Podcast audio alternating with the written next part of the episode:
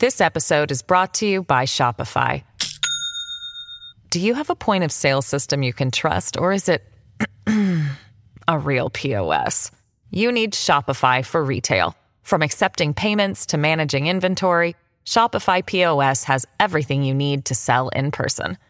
Go to shopify.com slash system, all lowercase, to take your retail business to the next level today. That's shopify.com slash system. At Evernorth Health Services, we believe costs shouldn't get in the way of life-changing care, and we're doing everything in our power to make it possible. Behavioral health solutions that also keep your projections at their best? It's possible. Pharmacy benefits that benefit your bottom line? It's possible. Complex specialty care that cares about your ROI? It's possible. Because we're already doing it. All while saving businesses billions. That's Wonder made possible. Learn more at evernorth.com/wonder. Hello, everybody. This is Marshall Poe. I'm the editor of the New Books Network. NBN listeners like to read books and buy them. So we thought we'd tell you that right now, our friends at Princeton University Press are having a remarkable site wide sale. You can get 50% off books, including ebooks and audiobooks, with the code 50, F I F T Y, at checkout until May 31. You can save some real money on Princeton University Press books. I encourage you to go there and check it out. Welcome to the New Books Network. Hello, everybody, and welcome to New Books in Economics, a podcast channel from the New Books Network. I'm Peter Lorentzen, an associate professor of economics at the University of San Francisco. Today, we'll be getting into more political economy, looking at the evolution of labor activism in China. Our guest is Professor Manfred Elfstrom from the Department of Economics, Philosophy, and Political Science at the University of British Columbia, Okanagan. He received his PhD from Cornell University and previously held postdoctoral fellowships at the University of Southern California and at Harvard University. We're going to be talking about his book, Workers and Change in China Resistance, Repression, Responsiveness. This book just came out this year from Cambridge University Press as part of its prestigious series, Cambridge Studies in Contentious Politics. So, Manfred, thanks so much for joining us. Um, first off, why don't you tell us a little bit of background about yourself and you know how you got interested in the topic of uh, worker activism in China? Well, thanks first of all so much for having me. Um, in terms of how I got into the project in grad school, I was told that you're supposed to start with a dependent variable side puzzle and essentially work backward, uh, find something uh, unusual, some unusual outcome or contrast uh, but my project was born out of my interest in what, uh, if any, outcome something I'd been involved in for a while, namely labor activism in China, might be having over the long haul. So, in other words, it was an independent variable uh, focused project. I'd worked for a number of years with groups in the States uh, supporting workers' rights and improved grassroots governance in China, and I just wanted to know what it all added up to. Okay. Could you tell us a little bit more about what you did uh, in your, your pre grad school life? Like, how, what was what your so involvement? I, yeah. Uh, so, what I was involved with uh, for the longest period uh, was a, a, set of programs run by a group called the International Labor Rights Forum, uh, based out of Washington, D.C. And on the one hand, we supported labor law clinics in Chinese law schools, you know, basically training uh, young uh, law students on uh, labor side uh, litigation in the hopes that some of them would take on workers' cases when they graduated. And then on the other hand, we worked with grassroots labor NGOs, uh, mostly down in the Pearl River Delta. Uh, I also spent a little bit of time with a small group in New York that does sort of muckraking investigations called China Labor Watch. Okay, so then, so you had this, you've been working in this area, and you're saying you sort of took that as your, in the jargon, your your independent variable. You're saying, you know, we're there's all this labor activism, and you know, you're trying to help out with it, uh, you know, uh, from from the states um, with these different uh, different groups, and the question is, you know, what what if anything was actually being achieved? Is that right? Exactly. Um, I put in a couple years in this work, and when you're in the midst of running programs, you're basically spending most of your uh, bandwidth on um, uh, tracking uh, balance sheets, uh, following up with project partners, uh, following the day to day news, uh, but you're not able to step back and sort of see where it's all going. And that's what I wanted to do when I went to grad school. Mm-hmm. Yeah, well, that's that's what academics are for, right? Getting, getting, taking that step back and having the, the time to be be thoughtful and design research to um, to look at the big picture or or to look at smaller pictures um, in a more uh, more precise way. Um, all right, so getting into the actual topic, um, you know, as a socialist country, uh, and there's different ways that you could think of like depending where people are coming from, what they might expect to be from China. Like, we might think of them as a socialist country where, uh, you know, workers would be, you know, they're the proletariat, right? That's what Marxism is supposed to be all about. So you might expect them to be have a lot of influence in politics and get taken of, uh, to get taken care of very well. Um, or on the other hand, you might be coming at it from the frame of, you know, autocracy, uh, where you'd assume that any kind of, you know, strikes or street mobilization by uh, ordinary citizens that wasn't um, explicitly, you know, mandated in the form of like parades by the state uh, would get repressed. So, um, what is what is actually happening in, in China? Like, how much you know worker activism is there, and and what does it look like? Is it you know mass riots in the streets? Is it you know what what's really happening? And I know there's a huge amount of variation. So the question is, yeah, the, what what is the range of that variation as well? I generally think of China as a post-socialist uh, country. I think it shares a lot of characteristics with uh, places in the former Soviet Union, uh, with some parts of the Middle East. And I think that legacy uh, from the past kind of cuts in two ways. Uh, on the one hand, I think the fact that uh, China once proclaimed that it was a worker state has gotten in the way of dealing with labor abuses. Uh, for a while in the 80s, 90s, uh, China basically sort of assumed a harmony of interest between employers and employees uh, that uh, didn't hold under state socialism under Mao, but really didn't hold um, once they introduced market reforms. And um, on the other hand, I think uh, that pass is a real uh, weapon uh, for workers. It's uh, something they can hold against the government uh, in a way that, uh, say, uh, religious dissidents can't, or environmental camp- campaigners can't necessarily. Um, groups on China's periphery, so-called ethnic minorities, can't necessarily. So, so it's it's something that's gotten in the way of um, addressing really deep-seated issues in China's uh, workplaces, but it's also maybe a resource for workers. In terms of what's going on on the ground, um, basically everything is going on, and it's been going on at a really high level uh, for the past couple uh, decades. Uh, so you have you know small uh, forms of um, of shirking and um, and going slow. Uh, you have um, petitions, uh, legal uh, attempts at, at getting back pay or compensation for work injuries. You have gathering outside of government buildings with banners or singing songs. You have blocking roads. I was stuck in uh, traffic in Shenzhen for a couple hours a long time ago because a group of women uh, from a nearby factory had linked arms across the highway.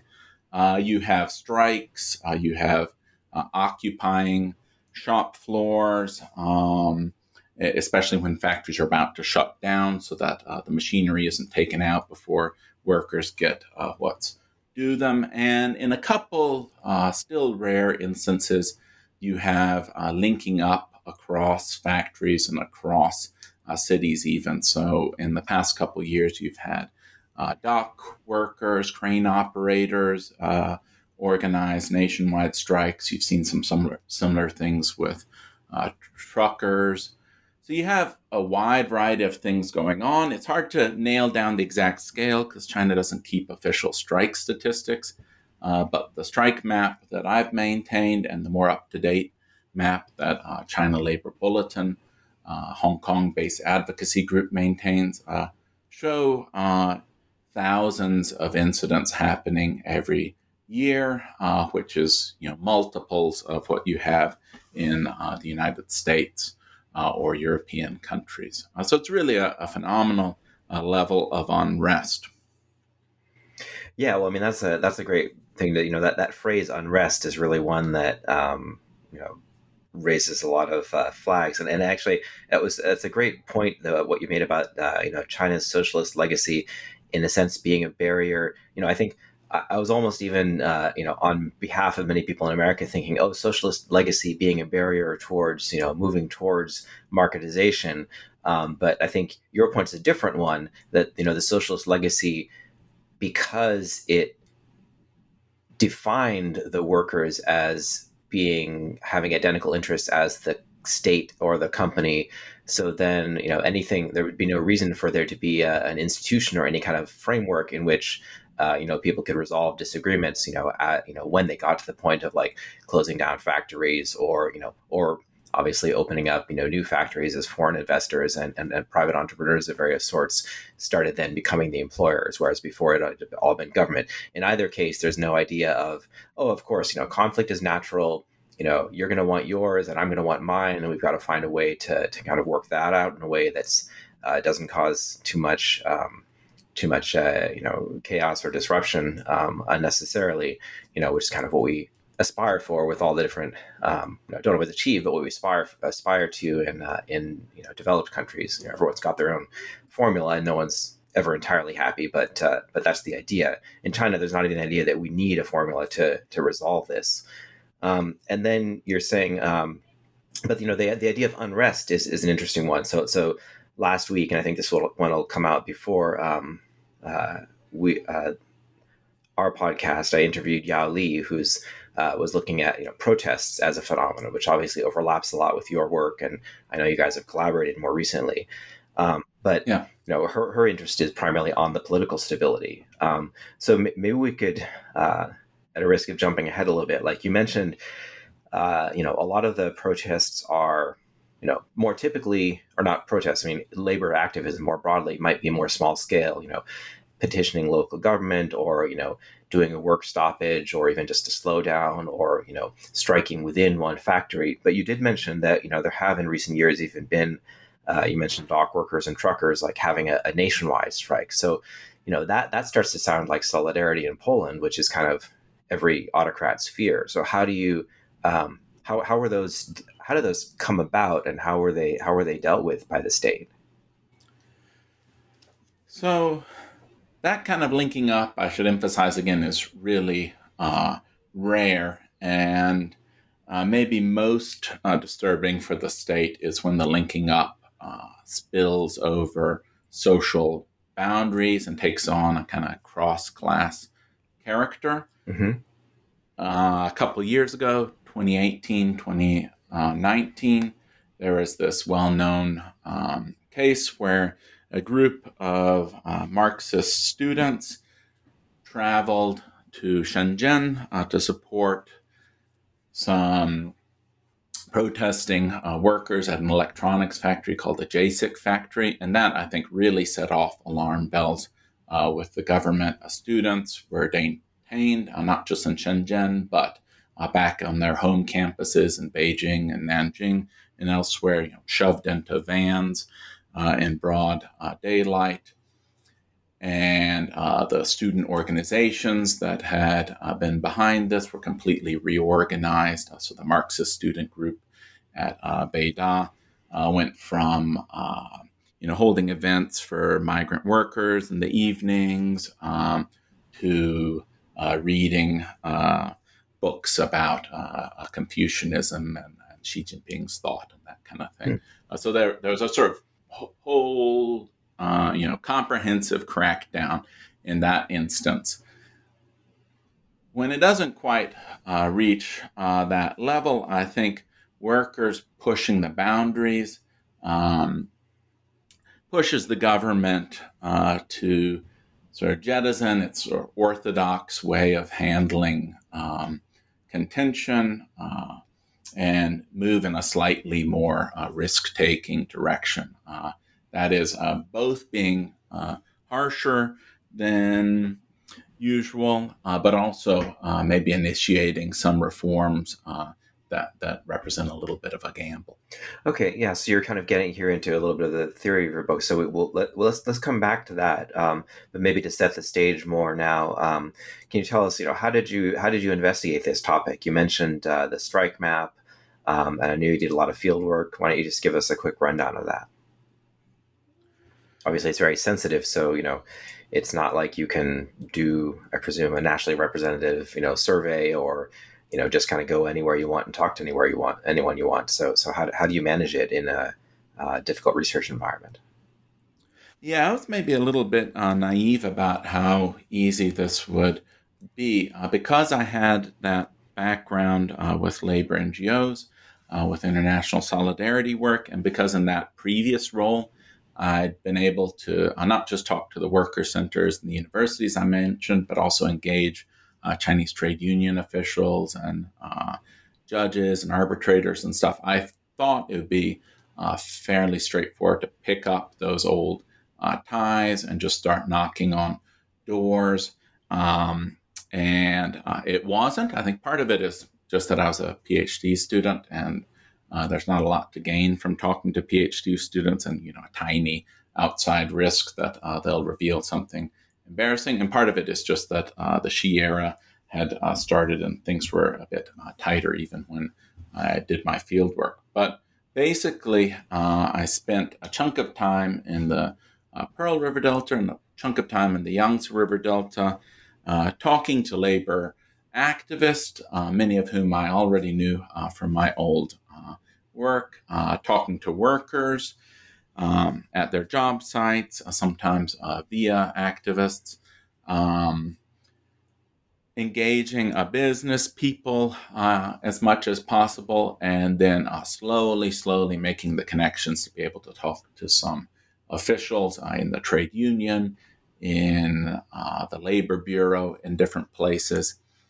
And all the while in my downtime, collecting yearbooks and assembling my uh, statistics uh, to look at the bigger picture.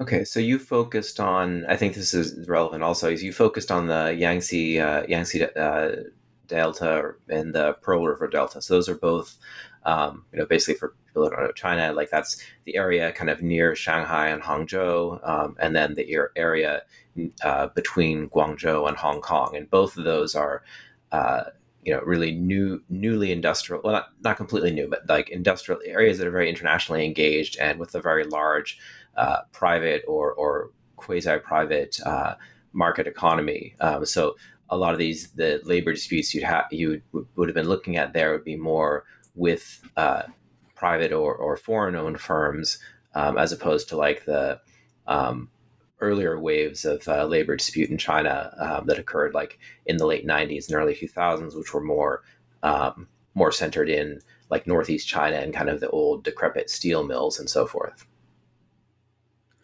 Yeah, that's right.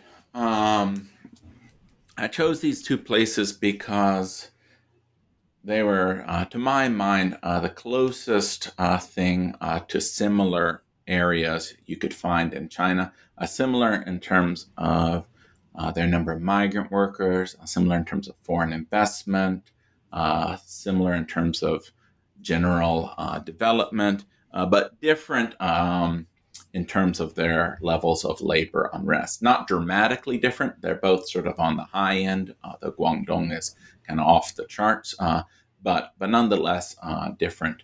Um, uh, when it comes to uh, what workers were doing. And maybe it's worth sort of emphasizing that the whole project uh, it's really focused on the the last uh, decade uh, plus. Mm-hmm. and um, those cases kind of reflect that. If I had wanted to to really uh, have more to say about activism and state-owned enterprises and the Rust Belt, then I would have gone there as well. Yeah, but that's definitely, you know, as you mentioned, that's not as much of a uh, a current issue. So I know it makes sense that you were focusing on those areas. Um, so um, yeah, so why don't we get into sort of how how you uh, you know what your findings were? So the the key starting point of, of your argument is that there are different recipes for resistance uh, in different areas. So so tell us more about what is a recipe for resistance and uh, you know how can you yeah what is it what are the differences between them and then you know how, how does that lead to different outcomes? Again my real interest uh, was in the outcome of worker militancy but i didn't feel like i could address the outcome without uh, at least you know dipping my toe into the causes of the militancy in the uh, first place. And so at the beginning of the book, I sketch out a series of factors uh, that um, that seem to clump around uh, more contained uh, resistance on the one hand, and um, more outright uh, transgressive resistance, or what Kevin O'Brien calls a more sort of intermediary boundary spanning uh, resistance on the other end. And here I'm not, you know, reinventing the wheel. I'm not trying to come up with some sort of big uh, universal law of why workers protest, but just kind of uh, descriptively sort of pulling together uh, the different things uh, that seem to go into each of these uh, kinds of activism. Uh, and more contained activism, I found, tends to occur where you have more high skilled work heavier industries, that kind of thing. Um, more uh, boundary spanning or outright transgressive resistance, on the other hand, that uh, tends to come where you have a lot of migrant workers, uh, first of all, and where you have more sort of labor intensive uh, light industries. And, you know, a little um, factor that, you know, cuts across different regions of the country then would be just transportation and logistics uh, were associated uh, with more radical action. This episode is brought to you by Shopify. Do you have a point of sale system you can trust, or is it a real POS? You need Shopify for retail. From accepting payments to managing inventory, Shopify POS has everything you need to sell in person. Go to shopify.com/system all lowercase to take your retail business to the next level today. That's shopify.com/system. So what's uh, so so as you said, you know, this is other people have looked at that a little bit before, but what is uh, for for you? How would you characterize the cutoff between kind of or not the cutoff, but like you know what is what is contained and kind of accepted, you know, playing playing by the rules kind of activism versus this transgressive or boundary spanning. Could you give some examples of, of each or like the key factors that make something you know, kind of okay uh, or kind of not okay from the government's perspective? Yeah, it depends a little bit on the context. So, some out of the way uh, part of China that just hasn't experienced a lot of labor unrest, uh, that place uh, might experience really uh, mild forms of activism as disruptive. You know, people petitioning, uh, that kind of thing might be a big deal in those places, whereas um, doesn't really register uh, in a place like Guangdong. But in general, um, the way I've divided things up is petitioning, bringing legal cases, uh, maybe gathering on a particular uh, shop floor, uh, that kind of thing is uh, contained. Uh, making demands that basically don't exceed what the law provides for workers, that's also contained. Uh, when you get into more sort of boundary spanning stuff, you're talking about uh, strikes, that is, you know, stopping uh, production, uh, protests that spill out into the streets, um, demands uh, that maybe uh, go beyond the letter of the law to include calls for more, for more in terms of benefits, higher wages, that kind of thing. And uh, when it comes to organizations, uh, linking up in a somewhat bigger way, uh, maybe drawing in uh, local uh, non governmental organizations. And when you're all the way out at the uh, transgressive end of things, you're talking about large scale strikes that are um, maintained for days, they aren't just a flash in the pan. Uh, maybe uh, the kind of linking up uh, between factories or even provinces that I mentioned earlier. Demands for much more in terms of wages, demands for institutional reforms like a reorganized enterprise level branch of China's official trade union, and the involvement of more sort of committed, um, movement oriented activists, uh, especially uh, from uh, more movement oriented labor NGOs. Again, you know, this all depends a little bit on the context, but as you move down that uh, spectrum from contained uh, to more boundary spanning and even transgressive activism, you put more pressure on the local government. Okay, so um, so you're saying there's, there's different recipes for resistance, and then they you know result in uh, so the recipe is kind of the the background conditions of like what the economic situation is there, you know, who who's employed and what kinds of industries, um, what kinds of grievances they have, and then uh, this results in different forms of resistance. Resistance, so it may take the more uh, boundary spanning or transgressive form, or it may uh, play by the rules more in this kind of constrained format. Um, and then, you know, the next step of your argument is that there's then different counter strategies from local governments. Uh, so, so what are those counter strategies, and why why do they choose them in response to these different um, kinds of resistance? The default for local governments is what I call an orthodox way of handling unrest.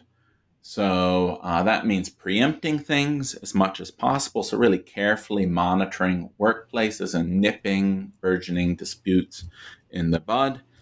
Um, caution when it comes to labor laws and the programming of local uh, trade union branches. So, just passing laws that tweak uh, national guidelines uh, in light of local circumstances having the unions really focus on sort of old functions inherited from the state socialist era, you know, handing out um, goods at holidays, taking care of workers with special uh, family uh, difficulties, that kind of thing.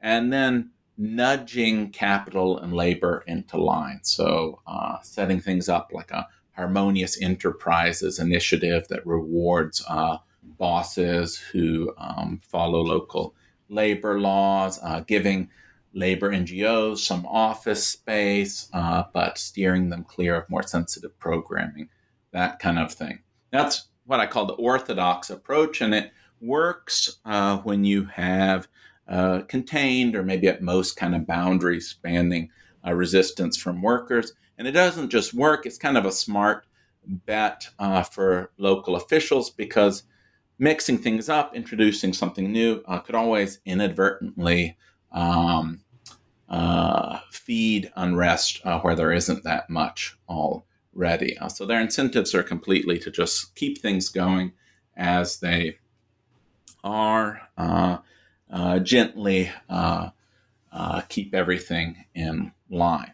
But once you get more boundary spanning and then outright uh, transgressive activism, uh, the calculus for officials is a little bit different. Um, now, uh, the risk uh, is uh, to be uh, viewed in the eyes of their superiors as not doing enough in the face of rising contention. And so they'll start to mix things up and take a more experimental approach, more risk taking approach. Um, that means, uh, first of all, uh, being in a more reactive r- role, uh, not trying to monitor everything, not trying to get ahead of every strike and protest, but focusing uh, their energy on big flare ups, uh, experimenting when it comes uh, to labor laws. So, for example, in Guangdong, you see the province coming close in some of its cities to recognizing um, the sort of normalness of striking,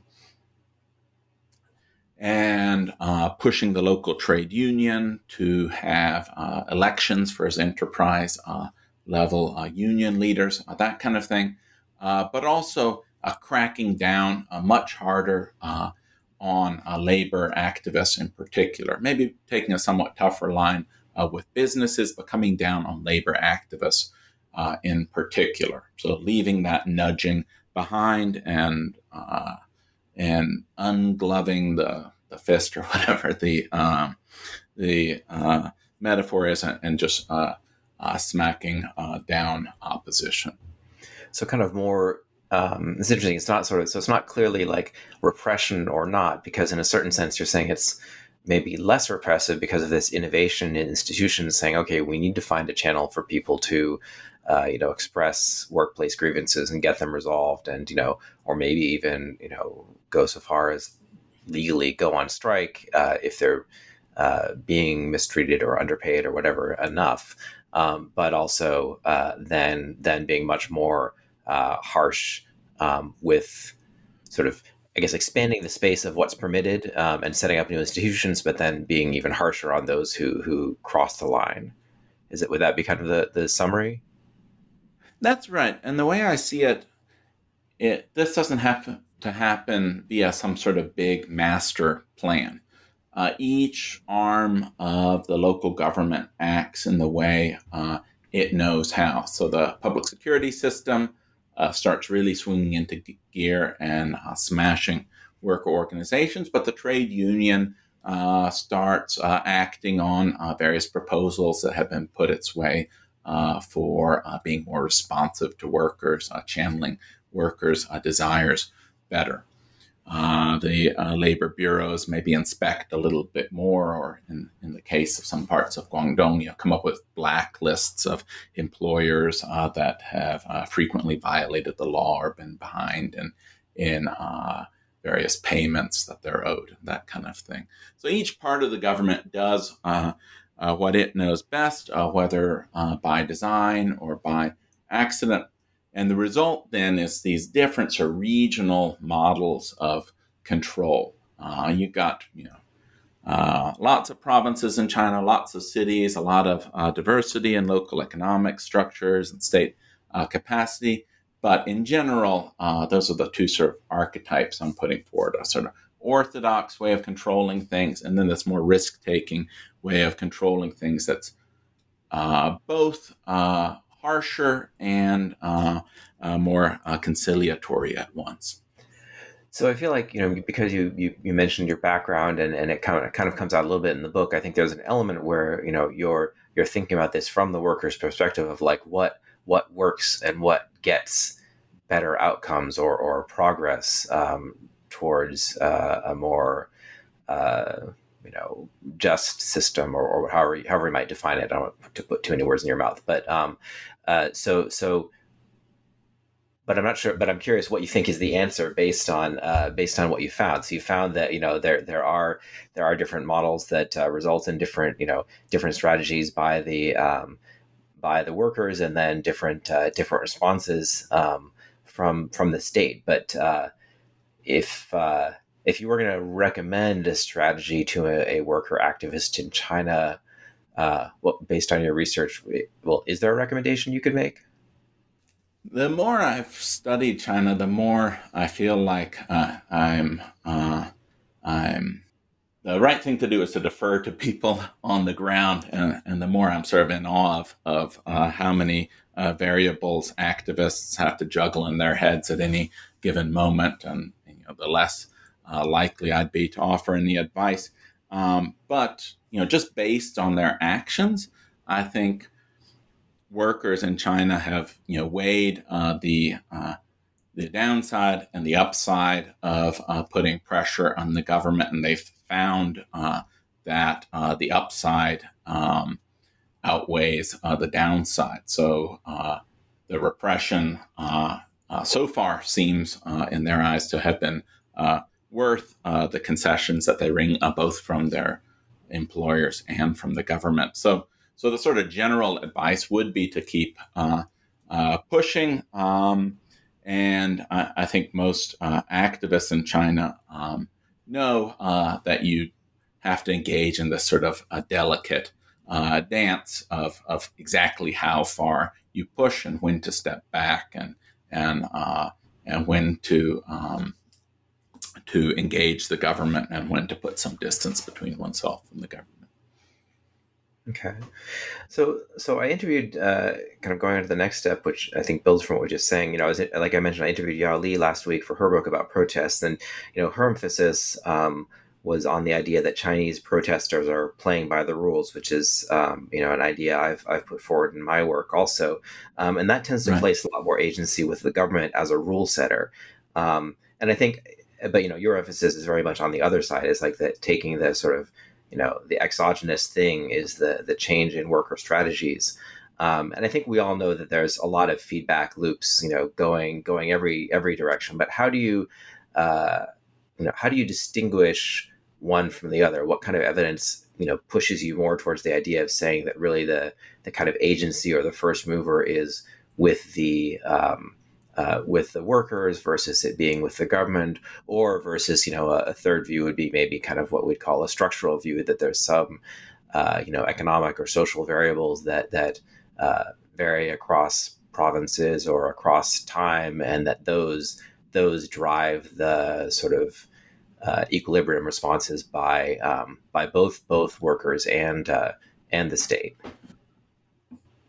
Well, it's obviously, uh, like you said, uh, circular uh, to some degree, and uh, partially just a question of emphasis, whether one's focusing more on bottom up pressures or top down policies. I do a couple things in the book to try to um, you know, isolate the bottom up pressures from those top down policies. And one is uh, just running some statistical analysis of rates of strikes, protests, and riots, and then um, having as my outcome pro worker or split decisions in mediation, arbitration, and court on the one hand, sort of a rough uh, measure of responsiveness. Uh, basically, the government's you know willingness uh, to um, to uh, set aside the interests of powerful local employers and make concessions to workers, and then uh, spending on the paramilitary People's Armed uh, Police on the other. And what I find is that uh, more worker unrest leads to more split or pro worker decisions and fewer pro business decisions. and it means more um, spending on police. And if I um, go a little bit further and sort of instrument on the past values of uh, labor unrest. Uh, so go back a couple steps uh, so that we're sure uh, that the labor unrest isn't being, uh, in turn, uh, you know, shaped by um, police spending or court decisions in the same same period. you see the same pattern there. Uh, so you can see that they're uh, still uh, driving police spending in particular. Uh, you do see uh, some obvious feedback uh, from um, court decisions. so you see that labor unrest in turn is responding to pro worker and split decisions, but you see it still driving down sort of outright pro business decisions. So that's sort of the statistical attempt to deal with that uh, issue. The other thing I do is uh, look at a third sort of shadow case of Chongqing and argue that Chongqing is the kind of place uh, where uh, you would expect to see uh, labor uh, reforms, if anywhere, um, if the reforms basically start from the top rather than at workers' initiative. And the reason I say you would expect to see reforms in Chongqing is one, you know, it's a dynamic uh, place, a growing economy, lots of investment uh, flowing in there.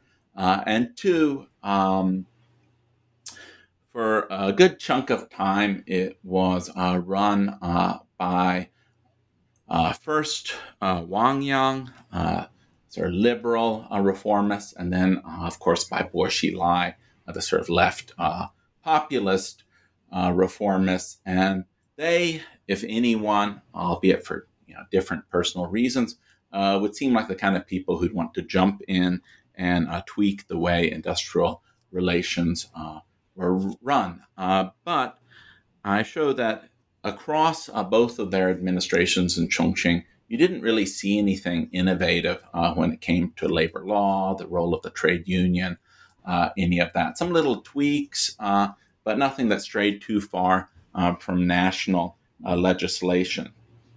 But when Wang Yang was transferred to Guangdong, uh, he jumped right in, uh, passed a number of local laws, um, oversaw uh, a relatively uh, you know progressive handling of some major strikes, etc. My argument is that uh, basically uh, reformists are reformists.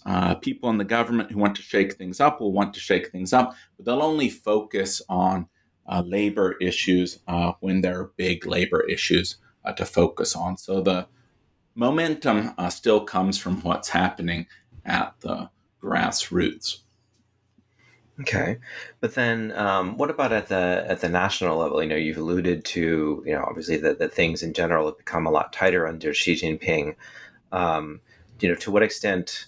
Well, first of all, you know how how you know I know your your research period kind of you know overlapped that. Like a lot of your quantitative data is from the prior period, but then your a lot of your field research was was during the early years of the, the of Xi Jinping's control, and obviously you've been following this closely um, since then. So, you know, how much you know what what has changed under him? Um, how much do you think like was it under him, or was it sort of pre existing trends that he just uh, kind of pushed a little bit further? Um, and uh, yeah, and how does that how does that affect our, our view of you know the extent to which things are top down versus bottom up? if it's you know if to take one view would just be oh Xi Jinping came in and he just likes control and so now there's a lot more control and a lot less space to do anything.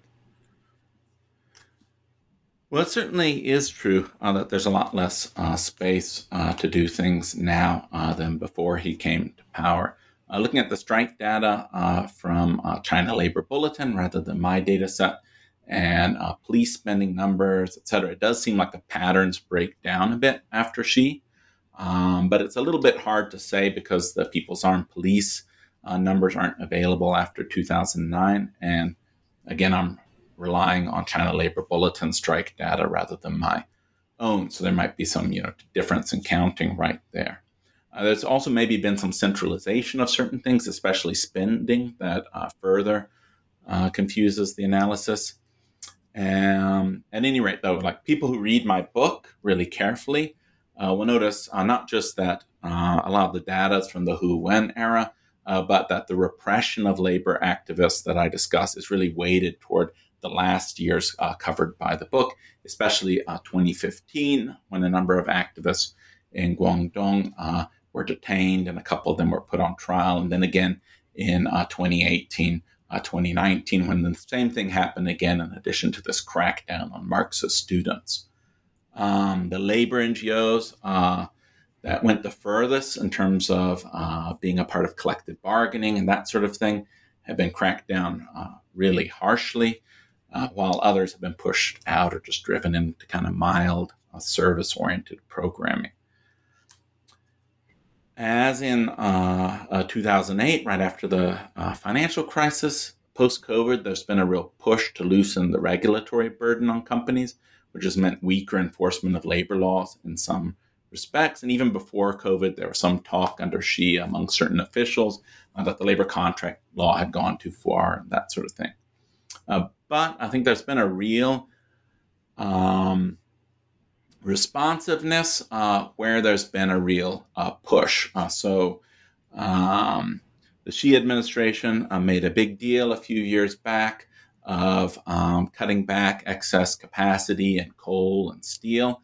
And when there were big strikes up in the Northeast among those old uh, state sector miners, uh, they backtracked and slowed things down. Um, more recently, you've seen the government make uh, a big push, at least rhetorically, against uh, abuses in the gig economy, especially among um, food delivery workers. And I don't think that's a coincidence. I don't think it's a coincidence that that follows on a lot of activism among uh, delivery workers, uh, uh, strikes by delivery workers, protests, and a couple sad instances of self-immolation. Um, and I think it's maybe worth mentioning too that there were some really big crackdowns uh, long before uh, Xi uh, was a part of the picture. if we go back to that state-owned enterprise activism uh, that predates the period covered by my book. Uh, you saw uh, you know, massive deployments of the People's Armed Police uh, to the Northeast, uh, workers getting 10 year uh, sentences uh, for their activism, reports of, uh, at least in one instance, you know, a tank being pulled out into the streets. Um, so I, I, think there's just a lot more continuity than people usually think.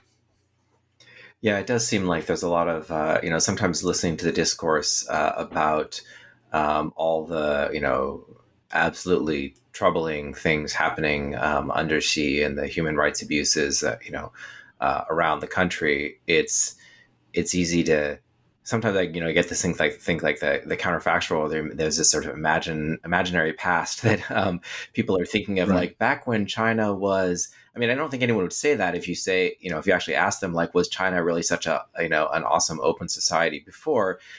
You know, I don't think anyone who knows anything or even, you know, has, you know, read a book or two would would think that. But yet, it somehow seems implicit that, like, uh, you know, the '90s or early 2000s were, you know, I mean, I guess the thing, the point is, there there was sort of a relative golden era, but there's never been a period where where you know it wasn't an autocratic state that was willing to use repression uh, when it felt it needed to to to maintain control or achieve whatever political objectives.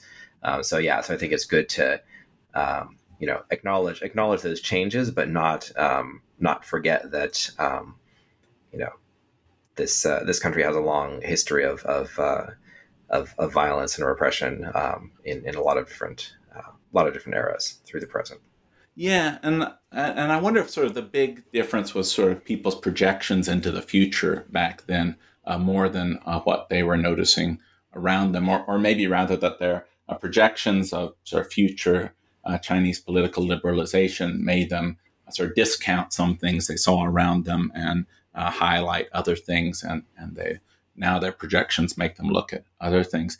I had a paper out um, last year with uh, with with uh, uh, with Yao Li, uh, who you just interviewed, um, looking at uh, the likelihood of a protest um, resulting in sort of you know really overt uh, repression given local uh, police spending under uh, Hu Jintao and Wen Jiabao and versus uh, Xi Jinping.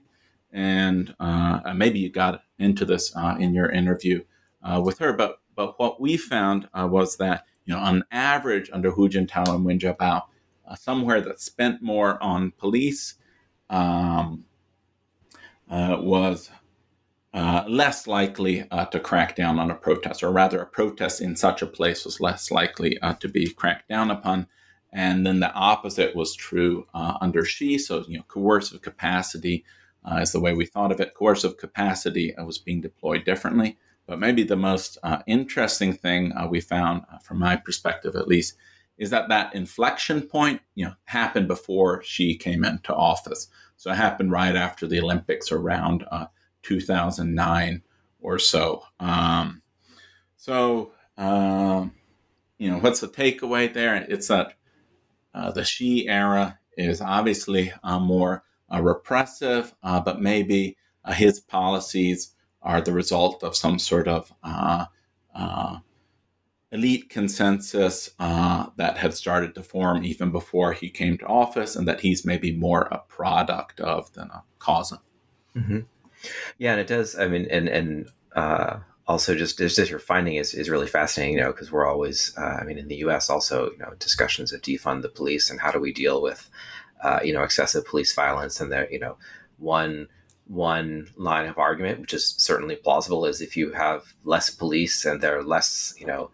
Uh, less armed, you'll have more peaceful outcomes, and you know certainly there's instances where uh, you know it seems like the the police, local police departments go and raid the army surplus store and get themselves, you know, tanks and you know they buy a missile if they could. And you know once you've got those toys then then there's a sense that you'll want to use them. Um, but then on the other hand uh, there's the the idea that yeah when you're if you're if you're well armed and confident and you do know what you're doing then you can actually avoid violence. And that was a, an argument that was made in, in china around the 1989 repression that you know what happened right. in beijing there would have been you know th- there still would have been repression, but instead of it being with tanks and guns, because they just had, you know, they had a military, Um, they could have been with you know uh, you know fire hoses and tear gas and rubber bullets, which you know is harsh enough, but it's it's not not the same as lead bullets. Um, so you can kind of see it going both both ways, and it's interesting to hear that in the in the Hu era,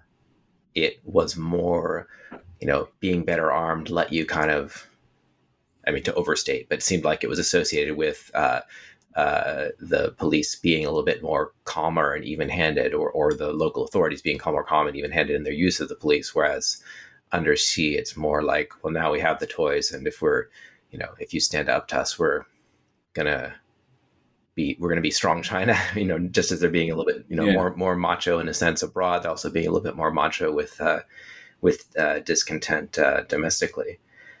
Um, yeah, so the politics obviously um, matter, uh, not just the equipment available. Yeah. Um, all right. Well, this has been great. So um, bef- uh, before we go, I wanted to ask you uh, just a couple more things. You know, not about the um, book. Uh, so first, um, I mean, I know you've continued working on these areas, but but what are you working on now? Are you uh, pushing uh, more research on on labor activism or opening up new areas? what what's happening with you now? I've started to shift to some uh, related but uh, still distinct uh, topics. I've got a paper under review right now uh, with an Egypt scholar or Middle East scholar, Killian Clarke, uh, looking at lumpen proletarians, like uh, small criminals, odd jobs workers, or chronically unemployed people in China versus Egypt. we, you know, we've all who follow China, we've all read uh, reports about uh, these people being hired as uh, thugs to beat up uh, farmers, to beat up uh, workers, you know, hired by local authorities or local um, economic elites. Uh, but we've also heard about them escalating protests out of control in places like Weng'an and that sort of thing. so we're looking at, you know, what kind of incidents tend to draw in uh, these people on the side of protesters um, and um, and uh, how the sort of nature of their participation can uh, change uh, between a um, sort of relatively uh, stable uh, situation like China's versus a situation of, that's more in flux in Egypt. So that's one. that's one project. Another is I'm starting on a comparative project about contentious politics in uh, Shanxi um, and maybe uh, China's uh, uh north, uh, northwest uh, more generally, and West Virginia and maybe America's Appalachia more generally. I lived in Shanxi for a couple years after college, and the mine wars and all that other resistance in Appalachia are something that's always just kind of pulled at my heartstrings. so for now, I'm just reading lots of books about Appalachia in particular. Um, uh, and it's a bit of a comparison in search of a good uh, research question at this point. Uh, but those are two things that I'm working on right now.